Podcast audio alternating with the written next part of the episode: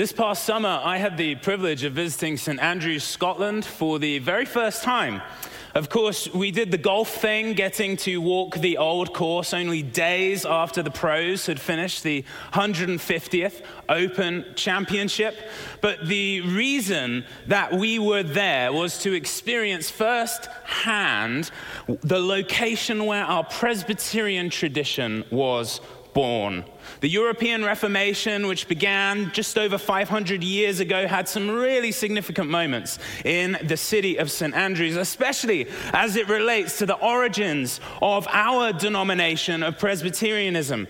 And one of those significant moments was a sermon preached in Holy Trinity Church in St. Andrews by a young man named John Knox. He preached his very first sermon, public sermon, in that pulpit, and that pulpit was the site of a now infamous sermon in 1559 when he called upon the people of St. Andrews to purge the city of monuments of idolatry. And following that sermon, a mob went out and sacked the St. Andrews Cathedral, tearing down statues and altars. And as a result, the cathedral fell into disrepair, and today it is a ruin as you can see from the photo of, uh, there it is. As I walked around this ruin, I'll be honest, I felt so sad. I could not understand why anyone would want to destroy something so beautiful. Something that was designed to glorify God, something that was designed to draw his people into worship. How could anyone want to destroy that? Isn't all tradition worth preserving?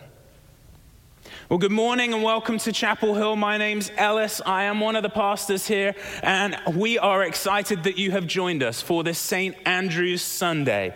Over the next 20 minutes, you're going to hear a message from the Gospel of Luke, one of the four biographical accounts we have of Jesus' life. And we've been working our way through Luke's Gospel over the last several weeks. And this morning, we're going to see Jesus beginning to have his first friction with the Jewish religious leaders. 2,000 years ago in modern day Israel, Jesus had amassed quite a following, drawing the attention of the established religious leaders. However, Jesus' methods didn't quite mesh with the religious leaders' modus operandi. And in today's passage, we're going to see those methods of Jesus being questioned, and we're going to hear how Jesus responds. We're in Luke chapter 5.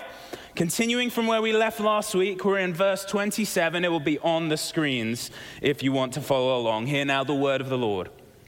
After this, he, Jesus, went out and saw a tax collector named Levi sitting at the tax booth. And he said to him, Follow me. And leaving everything, he rose and followed him. And Levi made him a great feast in his house. And there was a large company of tax collectors and others reclining at table with them. And the Pharisees and their scribes grumbled at his disciples, saying, Why do you eat and drink with tax collectors and sinners? And Jesus answered them, Those who are well have no need of a physician, but those who are sick. I have not come to call the righteous, but sinners to repentance. This is the word of the Lord. Thanks be to God. In the passage we just read, we hear Jesus calling the tax collector Levi, who's also known as Matthew, to follow him. And just like Peter before him, Matthew leaves everything to follow Jesus. But unlike Peter, Matthew then throws a big party for all of his old friends.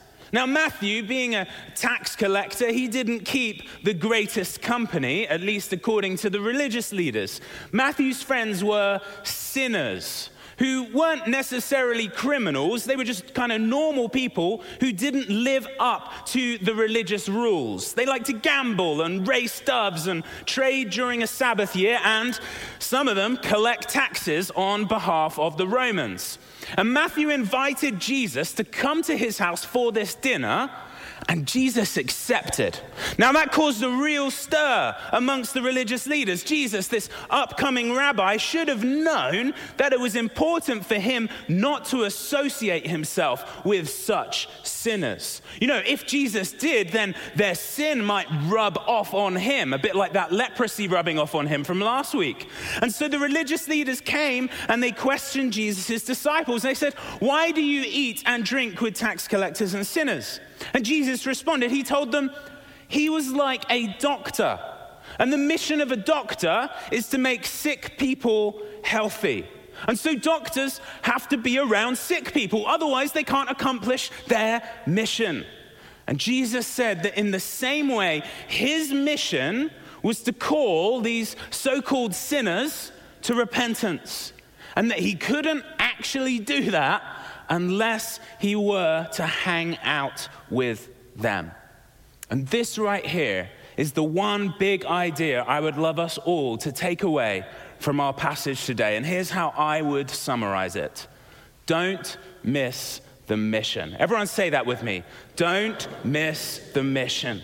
Jesus is telling the religious leaders, You are missing the mission. The mission is to call sinners to repentance. And you can't do that if you don't actually spend time with them. And your religious traditions are limiting the mission. Your religious tradition that you separate yourself from sinners and have no contact with them whatsoever is hurting the mission to call sinners to repentance. And so Jesus says, I'm not going to follow that religious tradition. I'm not going to follow a mission limiting tradition. Maybe think about it this way when you go to buy a car, you are thinking very much about what is the purpose that I have for this car? What's the mission, so to speak, that I have for this car? Let me, let me explain that, tease that out. If you're a family, you've just had your third child, you're thinking, I need a car that's going to contain my whole family and be able to move them around. So you don't go out and buy a Mini Cooper, right? That wouldn't make sense. Or let's say you really want to do some off roading. You've heard there's some great trails here in Washington. You're not going to go buy a Porsche 911, are you? It's just not going to work. And let's just say you just want to show off to your friends. You want to look good, right? You're not going to go buy one of these, are you? Sorry to the one person who drives that car. In the same way, Jesus says, if you're going to make your life about sharing the good news with those who need to hear it, you're not going to avoid spending time with them. Even if the tradition tells you that you should. Don't miss the mission. This isn't the only time that we see Jesus refusing to follow a mission limiting tradition. In fact, if we keep reading, we see Jesus being questioned again about another one of his non traditional, non tradition keeping practices. Take a look at verse 33 and following. We're just keeping on reading here. And they said to him, The disciples of John fast often and offer prayers, and so do the disciples of the Pharisees, but yours eat and drink. And Jesus said to them, Can you make wedding guests fast while the bridegroom is with them?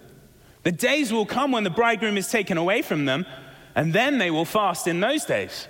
He also told them a parable No one tears a piece from a new garment and puts it on an old garment. If he does, he will tear the new, and the piece from the new will not match the old. And no one puts new wine into old wineskins. If he does, the new wine will burst the skins and it will be spilt and the skins will be destroyed. But new wine must be put into fresh wineskins.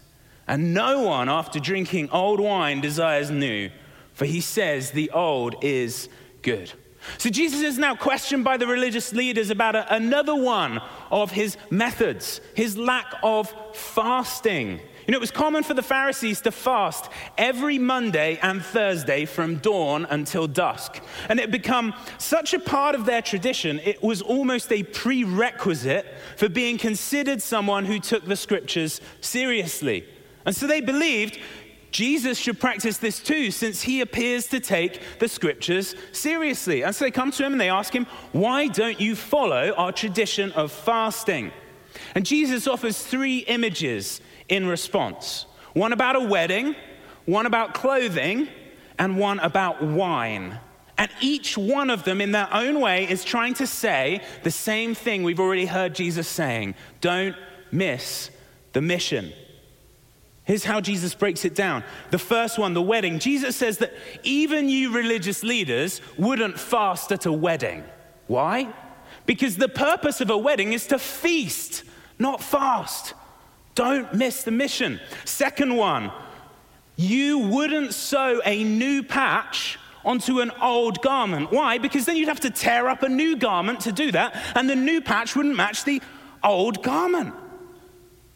Remember what the purpose of what you're trying to do is. Don't miss the mission. Use an old patch on an old garment. Third, wine. Jesus says you wouldn't put new wine into old wineskins. If you did, everything would get lost. Old wineskins is for old wine, new wineskins are for new wine. Remember the purpose. Don't miss the mission. And as I stood in those cathedral ruins back in St. Andrews, and I felt sad as I looked around at what had been lost, the beauty and the grandeur of what once was, I actually began to think about this very passage of Scripture. I began to realize that very often our traditions can become mission limiting. The traditions of the Catholic Church 450 years ago in Scotland had become mission limiting. No longer was the gospel being preached. And the response of John Knox and his followers was to reform the traditions of the church that they might better serve the mission. And they felt that the Cathedral of St. Andrews, which contains some of the bones of Andrew, one of Jesus' 12 disciples, they felt that this cathedral had become a mission limiting tradition. They saw that people were worshiping the bones of a mere man rather than worshiping the God who had called that man. And so they believed the bones had to be destroyed, and the monument, the building that had been built in their honor, had to be left for ruin. And herein, I think, lies the crux of the problem. Very often, the traditions which begin as an aid to our worship and mission end up becoming idols that we worship and serve in place of God. Now, you might say, what, what's an idol? Well, it's not necessarily a little carved statue, but it can be. Idols in general are good things that have become God things. And we as humans do this all the time. John Calvin is quoted as saying the human heart is a perpetual idol factory. We love to take the good things in this world money, sex, relationships, possessions, work, sports. We love to take these good things and turn them into God things, things that we orient our lives around, rather than orienting our lives around the one true God. And the saddest thing of all is that we can very often do this to our religious traditions. Now, I love the first hour of the morning. I love getting up before everyone else, making a cup of coffee, sitting in my chair, turning on the fire, pulling up a blanket, and reading scripture and praying. It's, it's where I meet with God. It's where I connect with Him. It's where I reorient myself to my day. It's where I hear His voice. I treasure that time. I love it. And I hate it when it gets interrupted. A few months ago, my son went through a phase of waking up earlier. And he would very often come down right as I had sat down in my favorite chair and pulled my blanket up. And I would sigh, knowing that I was going to be interrupted. But you know what? God really convicted me over my response. He challenged me over my response to my son's appearance during my quiet time. You see, if I was honest, that, that quiet time tradition had become a bit of an idol. And but God began to remind me that my number one mission in my life is to disciple my family. The number one priority for me when it comes to my faith life is to pass on the legacy of faith to my family. And if that's the case, then all of my religious traditions should be oriented around that mission. And so if my son should appear when I was planning to read and pray, I should rejoice. Another opportunity to disciple my son. Another opportunity to share faith with my son. And yet, that wasn't my response. Instead, I wanted to clutch and hold onto my tradition, even if it limited my mission. And last week, I was listening to music, and a song came on, and one of the verses tells the story of a father and a son, a father who's praying and is interrupted by his son. This is, this is the lyrics. Then he, that's the son, then he walked in my room while I was saying my prayers the other night. He said, I'll come back later. I can tell you've got a lot on your mind. I said, It's not an interruption.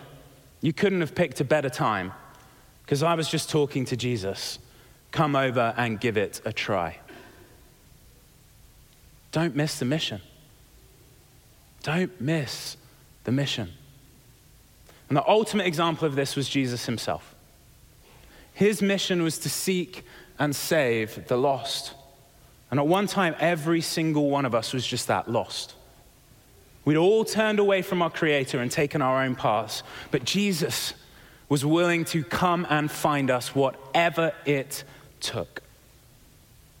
And in the end, it took him and cost him his whole life. Jesus sacrificed his life for our sake because that was what it cost for him to meet the mission. See, the consequences of our actions, of our sin, was death. And Jesus took that consequence upon himself because his mission was to bring us back to the Father, and nothing could stand in the way of that. Jesus did not want to miss the mission, and he gave everything for it. Know it's so easy to let our traditions limit our mission.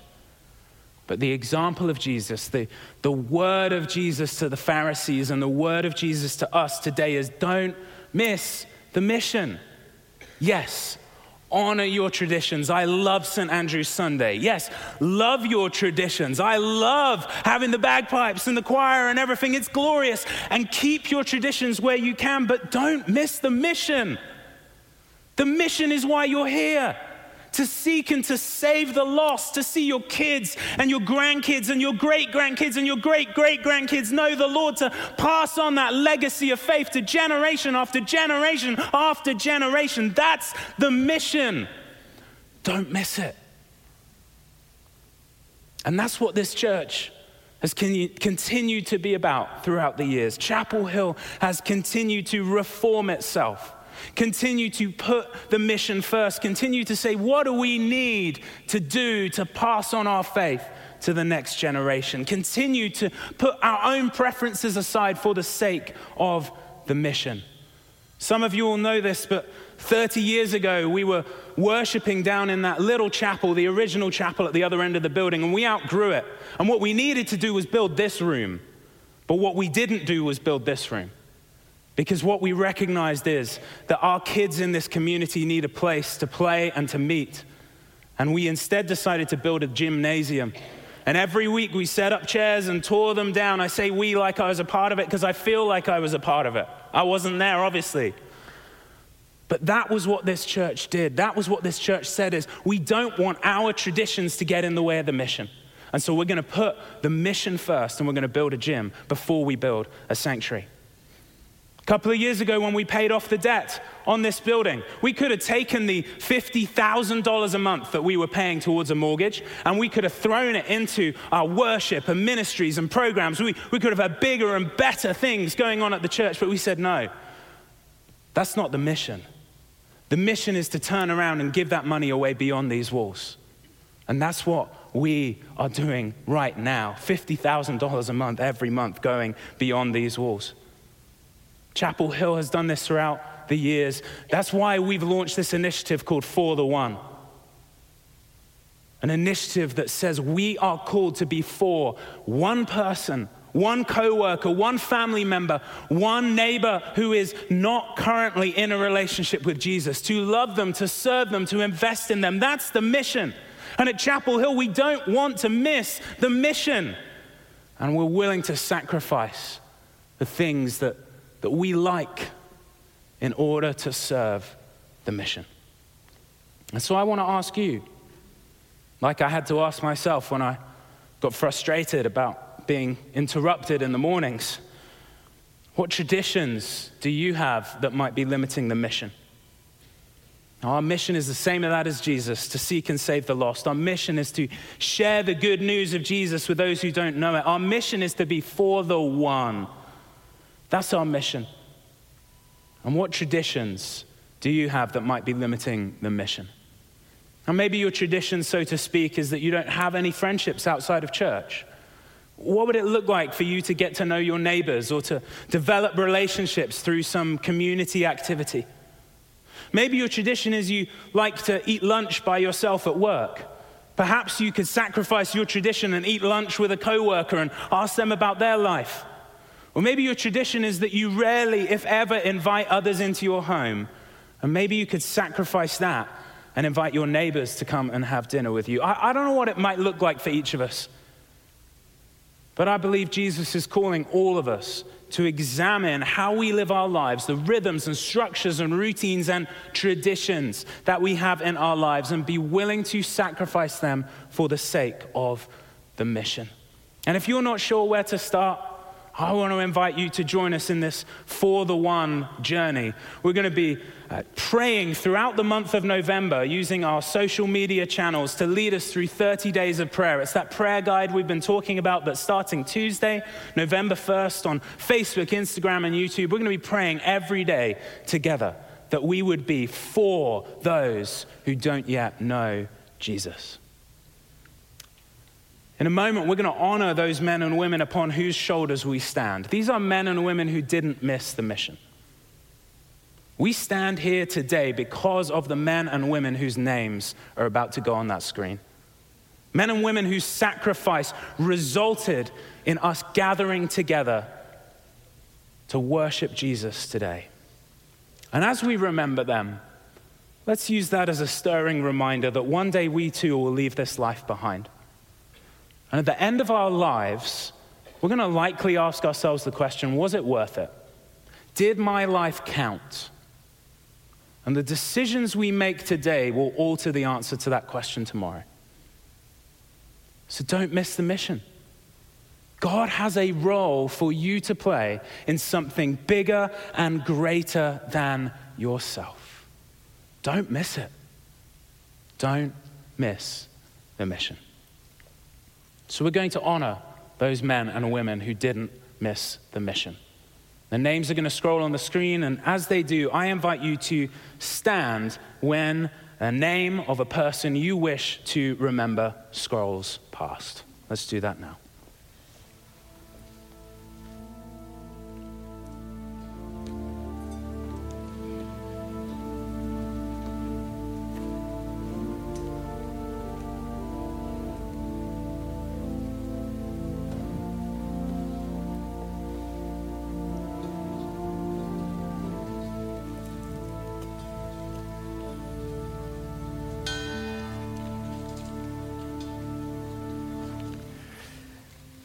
And now we honor those members of Chapel Hill who were translated from the church militant to the church triumphant in this last year. Pastor Glenn F. Hutchison, Barbara Jean Barney, Roger Lee Roach, Renata Ingeborg May. Barbara Maureen Davenport, Darla Ann Roberts, Leo G. Bellerts Jr.,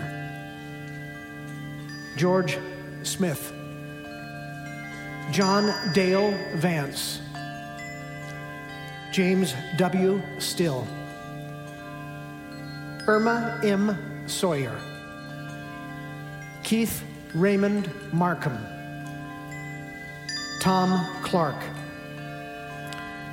Diane K. Dykeman, Dorsey Woody Holt, and Edward S. Wright. Would you stand for prayer?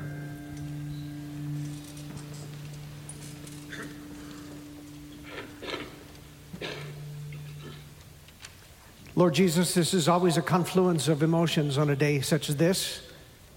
We gather to mourn those who have gone before us, those whom we loved, those who laid the foundation for that which we enjoy this day. And so that is a sad thing. And yet we are the people of the empty tomb, and so we rejoice in a way that the world can never rejoice. And we thank you that as followers of the risen Christ, we never say a final goodbye. That one day, every one of us who loves Jesus, everyone who has stayed on mission, everyone who has trusted in the resurrection power of the Lord Jesus Christ, we will join you and we will join all who have loved you as together we gather around the throne of your Father, singing, Holy, holy, holy, Lord God Almighty. Heaven and earth are full of your glory. So this day we thank you for the lives of those whose, whom we have intoned this day, whose names have scrolled. We pray, Lord, that we would be found faithful in carrying on the mission which they handed to us. That one day every knee shall bow and every tongue confess that Jesus Christ is Lord to the glory of God the Father. For we praise these things through the risen Christ our Lord. Amen.